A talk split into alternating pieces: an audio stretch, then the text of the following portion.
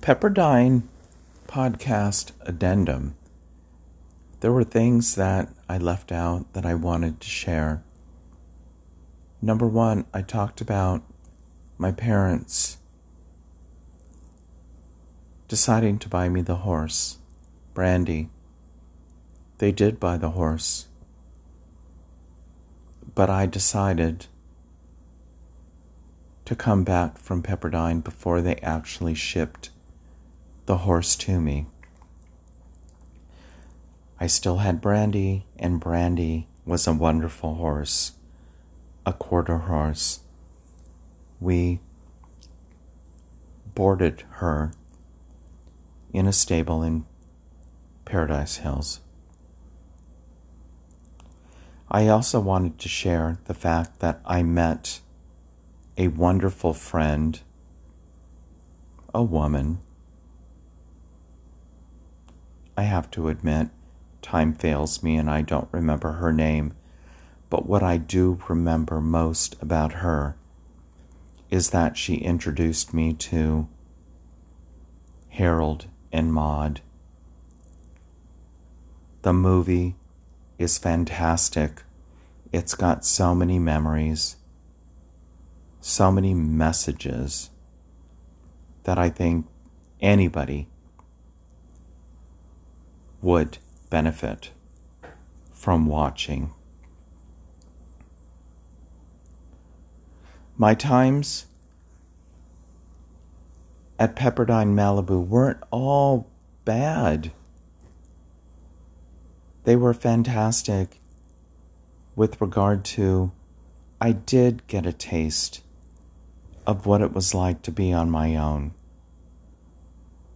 The unfortunate part is that once I decided or couldn't, I think that's more relevant, couldn't handle being on my own, and I came back to San Diego, all my friends were not there waiting for me.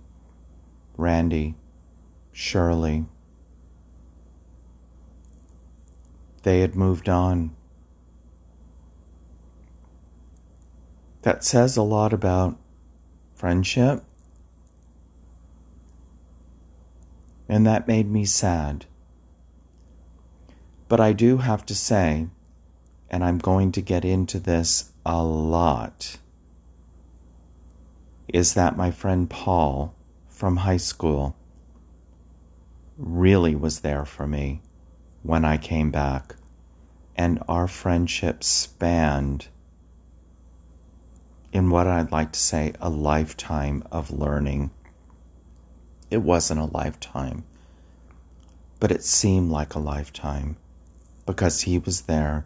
He taught, it's strange, he taught me to understand being gay.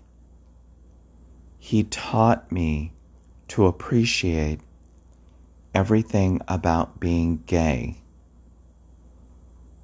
Yeah, there were a lot of pitfalls in being gay back in those days, but there were a lot of benefits to being gay and experiencing being gay in my own true right back in those days.